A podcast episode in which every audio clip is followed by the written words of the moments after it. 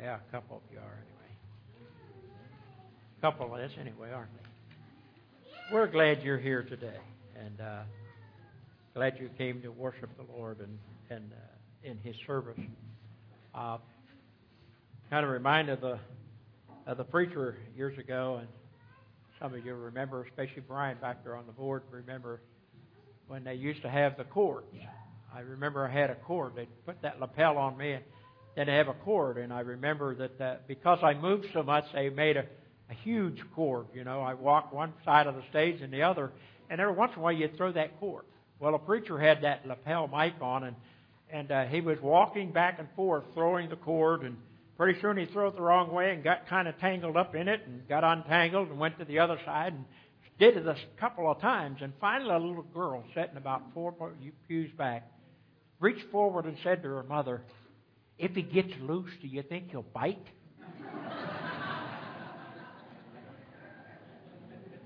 Kids always have answers. I tell you, this morning it was an awesome thing yesterday to sit and watch for a few moments the pastor that had been released from prison after 2 years, and giving God the credit because of prayers around the nation that prayed and prayed and prayed. And the most awesome thing was, to me at least, as when he gave his testimony and then his wife, and then he walked over to the president and said, "I'd like to pray for you." I don't remember in my lifetime of ever a man actually getting out of a chair and kneeling and putting his hand on the president of the United States and praying for him. And then his wife sitting back there like most preachers' wife, he didn't say enough, so she prayed. It was wonderful. It was just heartwarming is the words that I want to say. I believe that there's hope for our nation when we come to the place till we learn how to pray. And I thought this morning about, even before that happened during the week as I was preparing, and I thought of David in the book of Psalms, in Psalms number 51, verse 10, and then going over to book 85 in the Word of Psalms. And David said these words, "Create in me a pure heart, O God. Renew a steadfast spirit within me. Do not cast me from your presence or take your Holy Spirit from me. Restore to me the joy of your salvation and grant unto me a willing spirit to sustain me. Then I will teach transgressors your way, and sinners will turn back to you." Then in verse over in chapter 85, he continued somewhat with that. 85 verses 6 and 7 says, "Will you revive us again, that your people may rejoice in you? And show us your unfailing love, O Lord." I want to talk to you this morning about, Lord, revive the church.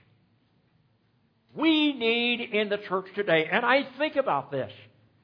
I think about this because this is the time of year that for years that we would have what we called revival. We would have, well, back in the early days when I first started, we used to go 10 days and sometimes extend it even beyond that. And then we went back to 1 week. I said, when I retired, someone said, "What are you going to do?" I said, "I think I'll just book me a lot of revivals." And then I found out churches don't have revivals anymore. I used to say that if I was going to give up a Sunday in my pulpit, I would never go anywhere for a short-term, 2 or 3 day revival, and I had to eat my words because, you know what, I found out they would say, "Come Sunday through Wednesday or Wednesday through Sunday." And so we found that in the church today, we have lost that revival spirit.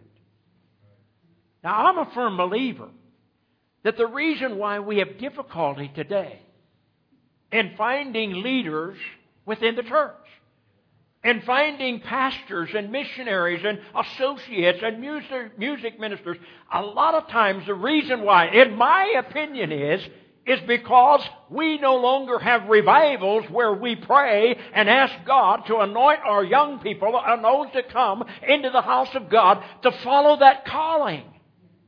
The calling is not there because we don't give the opportunity anymore. But I thought about the young. You know, I thought, why is it that everything with power seems to want to get a grip on the youth? Why do they want to get a grip on the youth? And I thought about this. Why does industry and businesses want them? Why are colleges searched annually for the best young men and young women on the face of the earth? Because every part of our economy depends on the young. You see, they say that young blood is what the company needs. You hear the motto all the time, give us more young blood. We hear it from manufacturing plants, from computer offices, from all kinds of advertising and businesses. The cry is for new young men and women with new ideas and new concepts. And so because the world is crying for that, we have been foolish enough in the church to try to make that same claim in the leadership of the church. We hear people say all the time, what we need is younger preachers. We need younger musicians. We need younger teachers. Let me tell you something. When I begin to look at the Scripture, God never calls according to the age or male or female.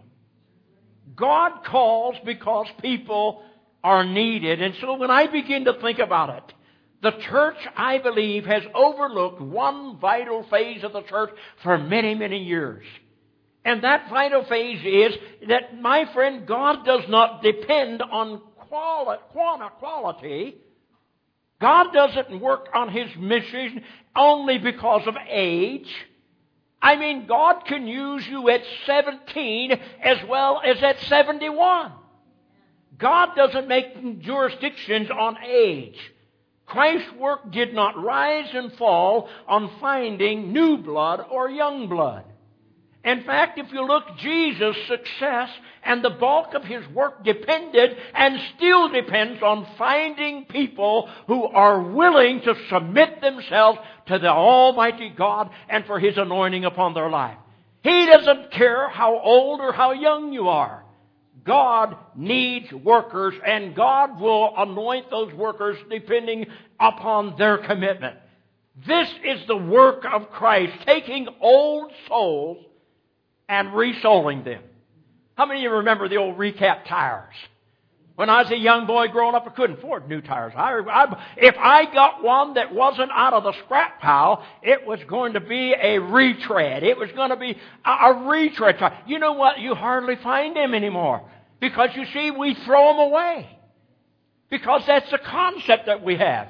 We have this concept in the world today that if something is worn or something is kind of wore down and it don't seem to have the use that it one time had, we just throw it away. We don't retread it. But that's not the concept that God had.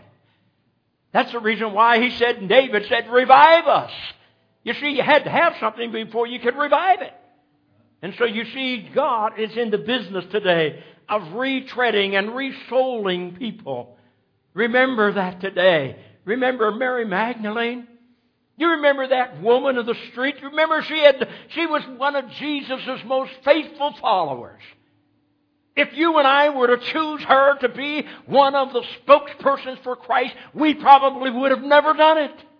But you see, God, through His anointing upon her life, she was the most faithful follower Jesus had. But look at her background. She was a woman of the street.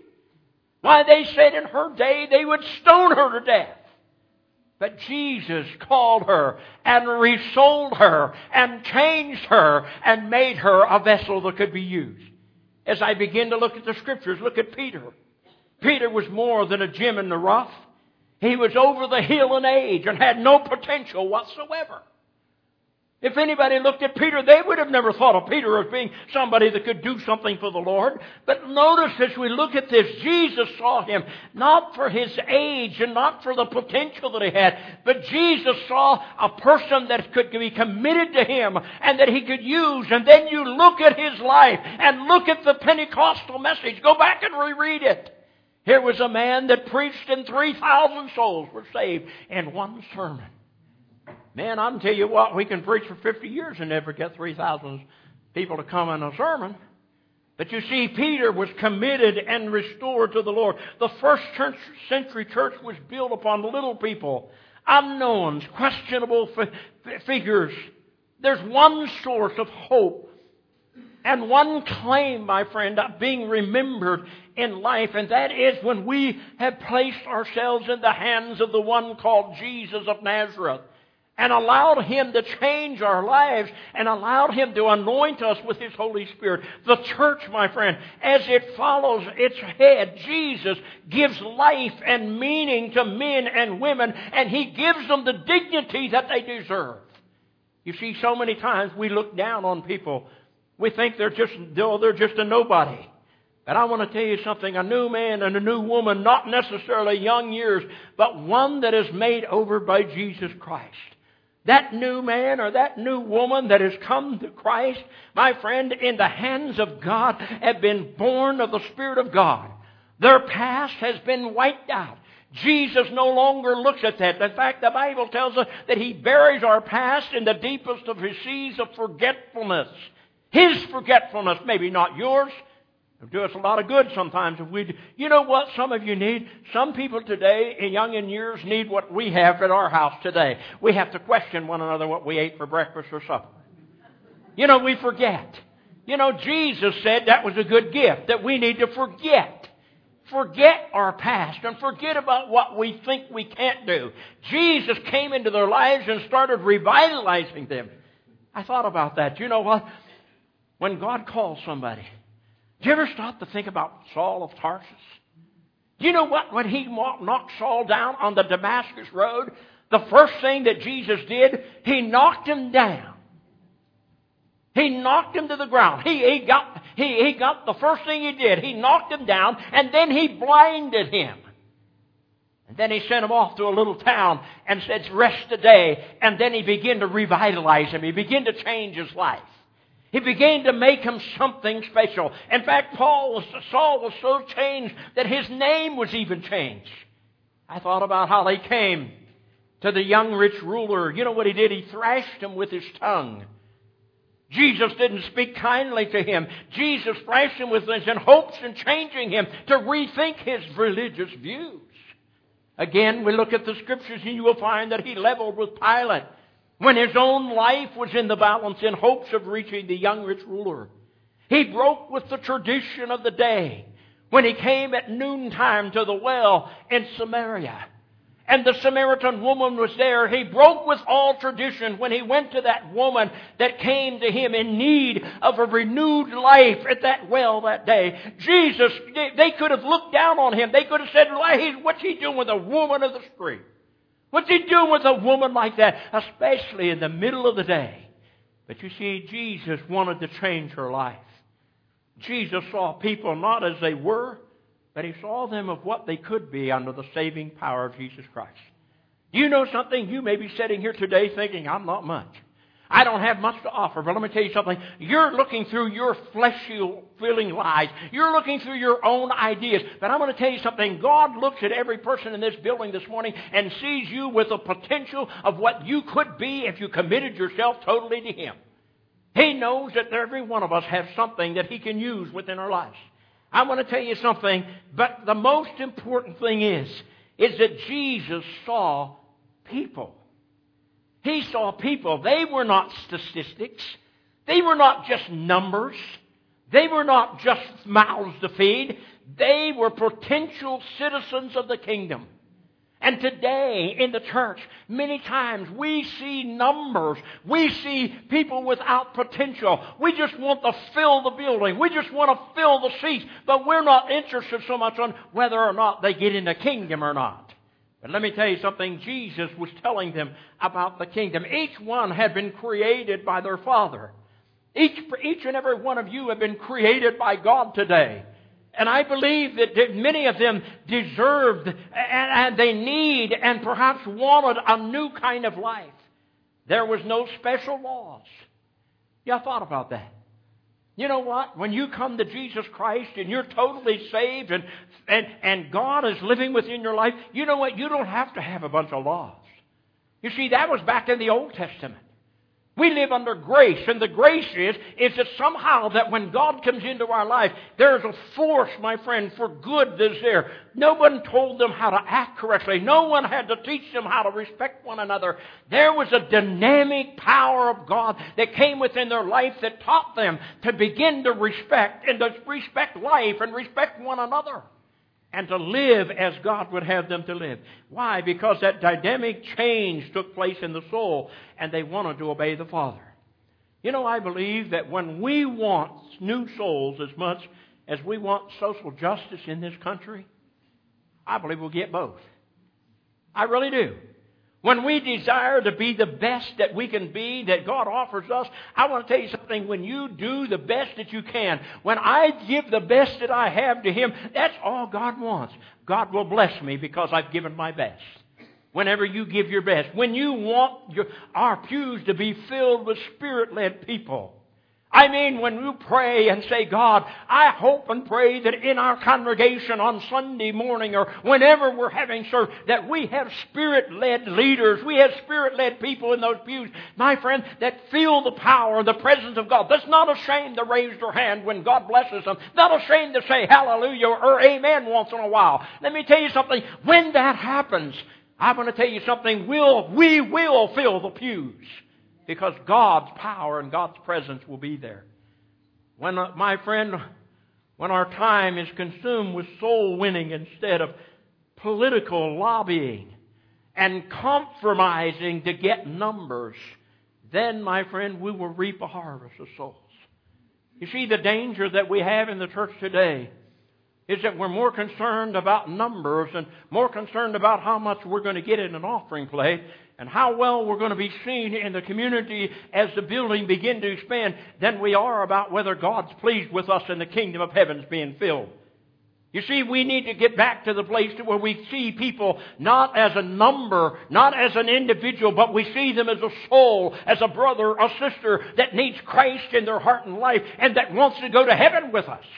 You see, when that happens, great things.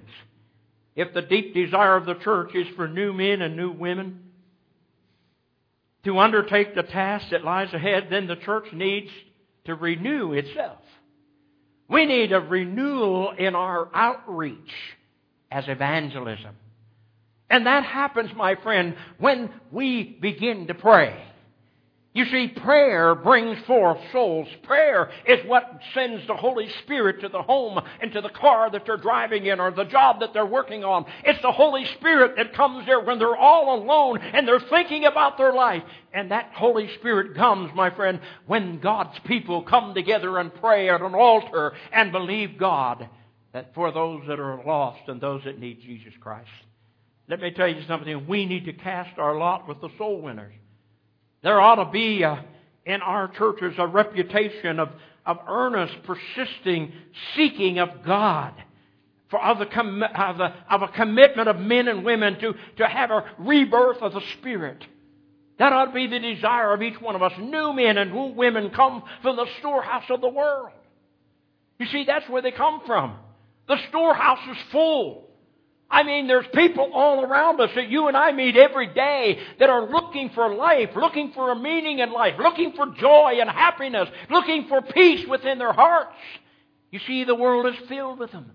And not only the world. You see, not only are the sinners, but you know what? I find a lot of depressed Christians today because they're depressed because there's nothing happening in their life. And God's not doing anything as He used to. And we wonder what's happening. My friends, sometimes we throw them aside when what we really need is we need a revival. We need a new spirit within us. We need to cry as David cried. There is no shortage, my friend, of raw materials for the kingdom.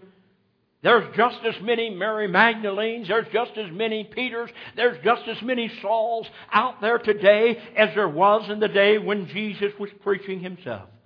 All they need is for us, you and me, to seriously promise and take that promise of Christ where He said greater. Notice what He said in John 14.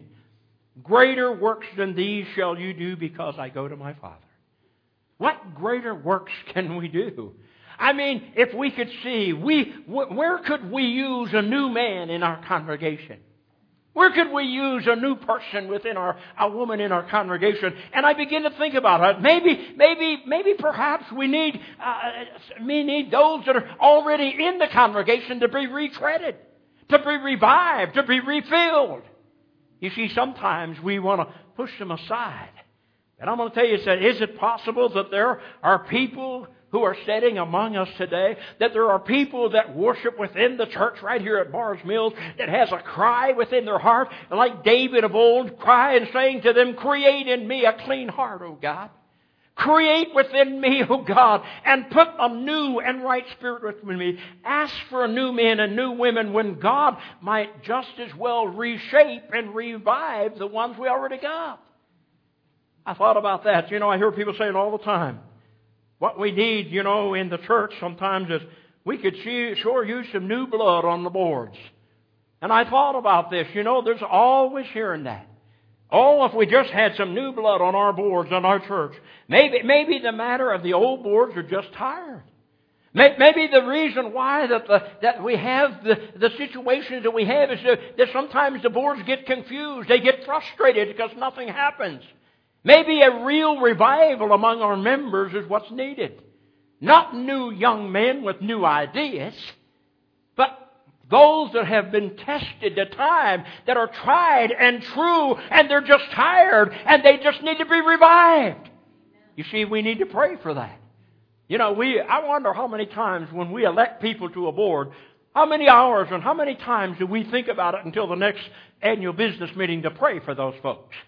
You see, you put them on that board and you need to pray, God, give them wisdom, give them encouragement, give them the help that they need. You see, it can be difficult when you've got to make decisions and you just don't know which way to go. And sometimes it takes the folks praying for them to help them come along. Well, maybe we need a revival in our members. Maybe somewhere along the line the answer is, but why not try to renew the tried and the true? Why throw something away? I thought about this. You know what? I wear a suit and shiny shoes every Sunday. At least I try to. But when this suit gets sweaty and dirty, I don't throw it away. I dry clean it. You know what? When my shoes get scuffed up, I go to the garage and I shine them a little bit. Why would we throw them away? The same thing is true with Christians. Sometimes they get tired. Sometimes things get a little bit slow for them. Sometimes they get scarred up and beat up because of somebody talking against them. And they get weary about it. Why not just clean them up? Why not revive them? Why not just pray that God would help them to be a little better? What I thought about that? Well, I hear people saying, all the music in the church, it gets so stale. Instead of people looking and shopping around for new, modern, fantastic, show people to do music, why not just pray for the ones that God would continue to use and fill them with the Holy Spirit that we got? I mean, they're great. They do a great job. Why in the world would we want to change? Why are we looking for something? And Sunday school teachers, are they losing their edge? Do you ever stop to think about this? Are they losing the challenge, the imagination in the classroom? Maybe the whole Christian Education Board needs a revival. Maybe we need to come to an altar and say, God, here's our church, here's our leadership, here's the folks that we love, and we want you to revive us.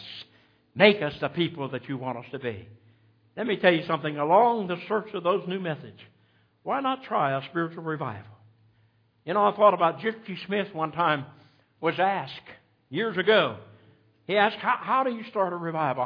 How do you start a revival? It's not a matter. You know what I used to tell people? When you walked in, the preacher would show up, and you'd go to hold a revival somewhere, and you'd walk in the first Sunday, and people would look at him and say, oh, this is God's going to bring us revival. No, the revival's got to be there before he gets there. I'm just there to encourage it. I'm just there to be, to be the leader of the challenge. You see, revival comes. Gypsy Smith said, if you really want to see revival, he said, go home and put yourself in a room and lock the door. Take a piece of chalk and draw a big circle and then get in the middle of it.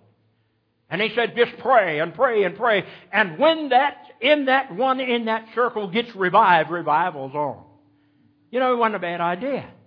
Because that's exactly what it is. You know, we got a farce idea about revival today. And I find it all the time. You know, we have people that believe. You know, I thought about this. We have reached a place in our world today where we have someone that can play an instrument and sing a song that thrills our hearts. And then we have somebody get up and give a life story, some nice story about themselves. And we get a large crowd. We fill the auditorium. And we say, oh my, did we have a great revival. Let me tell you something. That's a farce. That's not a revival. That's a concert. That's entertainment. You know what I tell you what a revival, real revival is? And I tell you, I've been there. I know what I'm talking about. I know as a young man, I'm going to tell you something. I would not be here today if it weren't for Spirit-filled men and women that believed in prayer, that believed in preaching the Word, that believed in using those altars.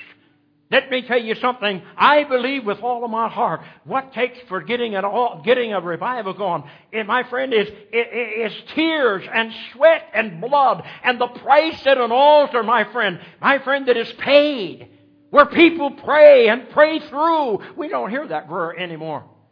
When they really pray through, I'm talking about when you got a burden, you got a neighbor that's giving you problems, and you're trying to witness to them. Let me tell you something, all the witness in the world without you praying about it and asking the Holy Spirit to deal with them is almost in vain. You see, we need to come to the point to where we've got sons and daughters, and we've got moms and dads, and we got grandmas and grandpas, and we've got aunts and uncles. We've even got spouses sometimes that doesn't know Christ. And what we need to do is to spend time at that altar. You know why we're not seeing this is just added. You know why I believe we have difficulty trying to find young preachers or find preachers period today? It's because you know what? Nobody's ever got a hold of them when they were young. The world got a hold of them before the church did. You see, when young people come to an altar, when children come to an altar, and they have this freshness and this belief, and they believe that God's going to heal them. And you know, I prayed for kids. I'm telling you something. I prayed for little kids that would come to an altar that had a cat that was sick or a dog that was sick, and they'd say, preacher, my cat and my dog's sick. Would you pray for them? You know, a lot of people say, why would you do that? Well, I'm going to tell you why. Because I'm going to pray for that animal, for the faith of that child. Because when that child believes, that can happen. I've had people come, young people come, that prayed for their schoolmates. They prayed for their teachers. They prayed for those that are in leadership above them that's given them a hard time. Let me tell you something. When those young people seen God work at that altar, they believed in that altar. And that altar is where God had called them, many of them, into ministry. I want to tell you, the reason why we don't have them is because, you know what? It's the fault of the older folk within the church. I'm going to point fingers, because it's true. It's the fault of the old folks, because, you know, the older folks hasn't insisted on using these altars anymore. And the young folk don't know any idea. They have no idea other than a decoration in the front of the church. They don't realize the power. They've never been up here to see, down here in the front of these altars. I'm sure that if I went along here with a magnifying glass this morning, I could see some places where people have wet, and their tears have been on that altar. You know what? They shed them tears. They believed, and their hearts were broken, and they were praying, and God heard, and God answered, and God went beyond these altars to the homes where these people were, and to the places where they lived, and God dealt with them. Let me tell you, that's how it happens. You're never going to see it, my friend, until we learn and come back to the place to where we come back to the altar. One man said it this way, and I believe it. One man said, in fact, it was J.B. Chapman who addressed, he's gone on to be with the Lord now, but he was a great evangelist. And people used to ask him, how can you get a revival in the church? He said, I believe this. He said, I believe if all the sleeping folks would wake up, if all the lukewarm folks would fire up, if all the dishonored folks would confess up, if all the disgruntled folks would sweeten up, if all the discouraged folks would cheer up, if all the depressed folks would look up, if all the estranged folks would make up, if all the gossipers would shut up and the dry bones would shake up and the true soldiers would stand up, the church members would pray up, then we would have revival. You know what? He wasn't too far off on that. He was right.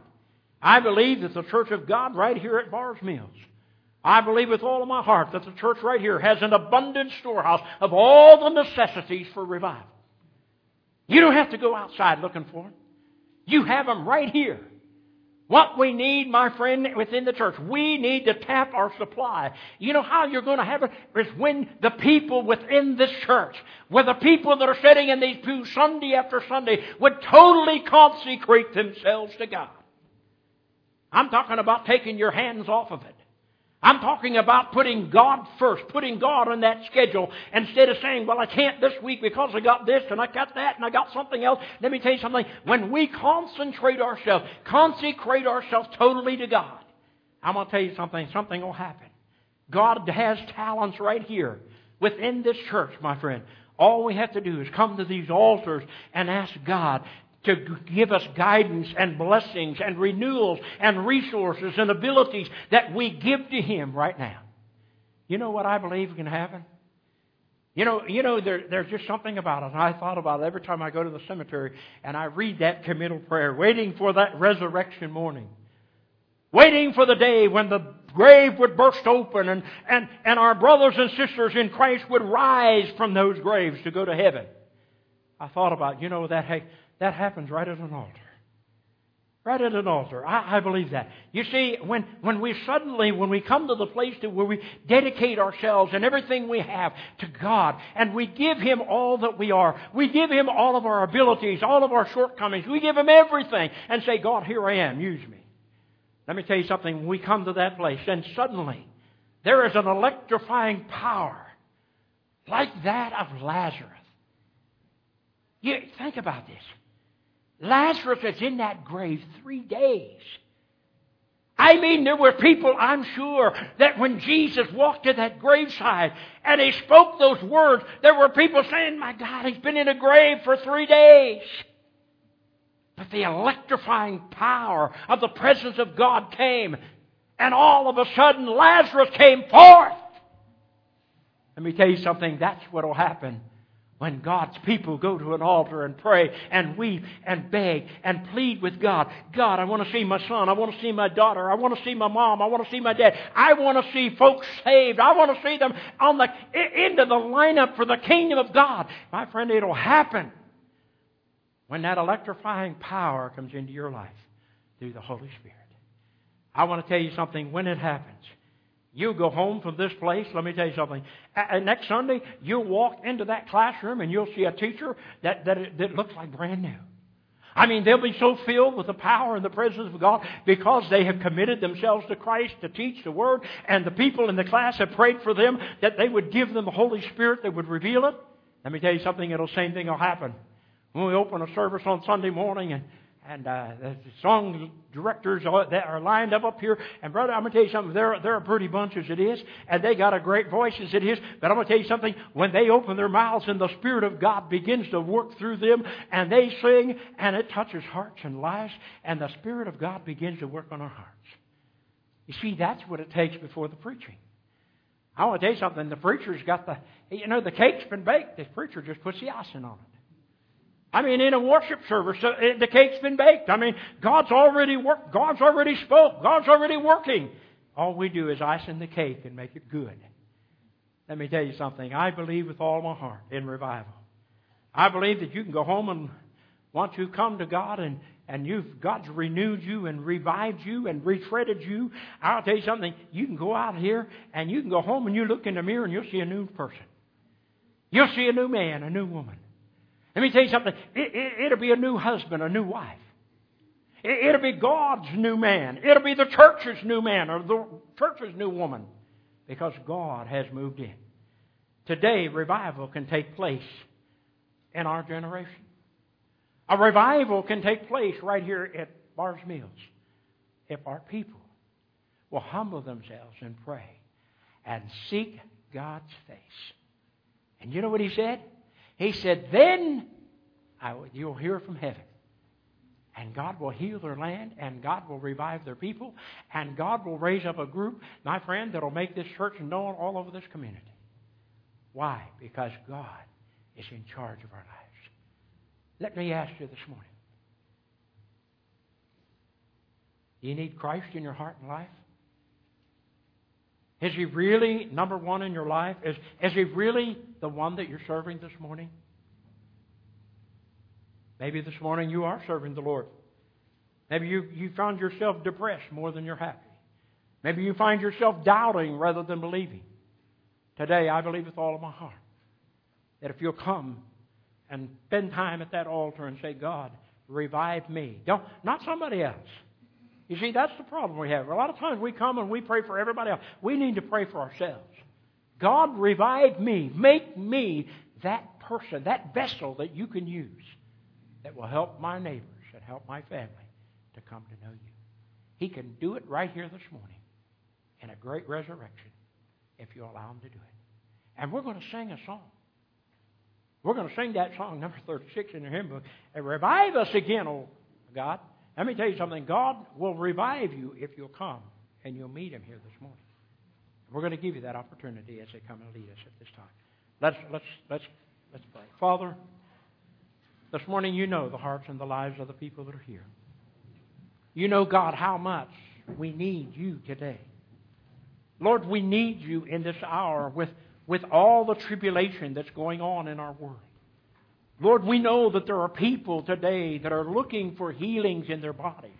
We know that there are people that are addicted to alcohol and drugs today. That, Lord, the only way they're going to get free is when You come into their hearts and lives.